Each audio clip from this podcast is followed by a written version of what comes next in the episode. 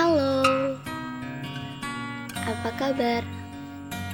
Di sana situasinya lagi baik-baik aja atau enggak? Tapi semoga baik-baik aja ya. Enggak seperti perasaan kamu. Perasaanmu yang diacuhkan oleh dia. Aku paham banget kok. Aku paham kamu. Aku paham sama rasa yang lagi kamu rasain. Tapi masih bingung aja gitu. Kenapa dia nggak bisa memahami perasaan kamu? Ya, dia memang bukan putri malu yang sangat peka. Bukan pula Tuhan yang memahami betul apa yang kamu mau. Sabarin aja sih.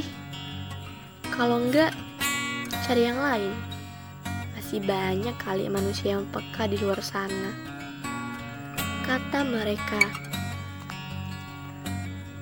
Enggak, enggak segampang itu. Buat ngelupain dia, supaya nggak disematin dalam doa aja, itu susah banget. Namanya tereja dengan baik di bibir saya. Mungkin kalau di hadapan orang lain, bisa ku ceritain bahwa aku sudah ngelupain dia. Tapi gak akan ada hal yang benar-benar terlupakan.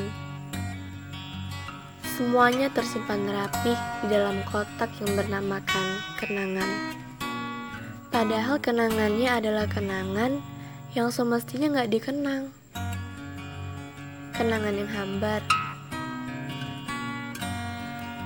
Bukan kenangan yang manis. Kadang aku suka pesimis. Tapi aku patahin itu dengan doaku. Harapanku bahwa kamu akan bahagia walaupun bukan denganku.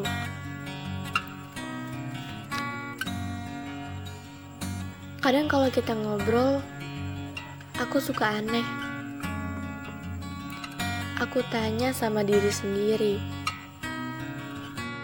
Ini aku nggak lagi ngobrol sama tembok kan? Tapi mungkin iya. Tembok yang nggak peka. Tapi bedanya, dia menjawabnya dengan fasih dan singkat. Terus kenapa masih aja diharapin? Gak ada gunanya juga kan?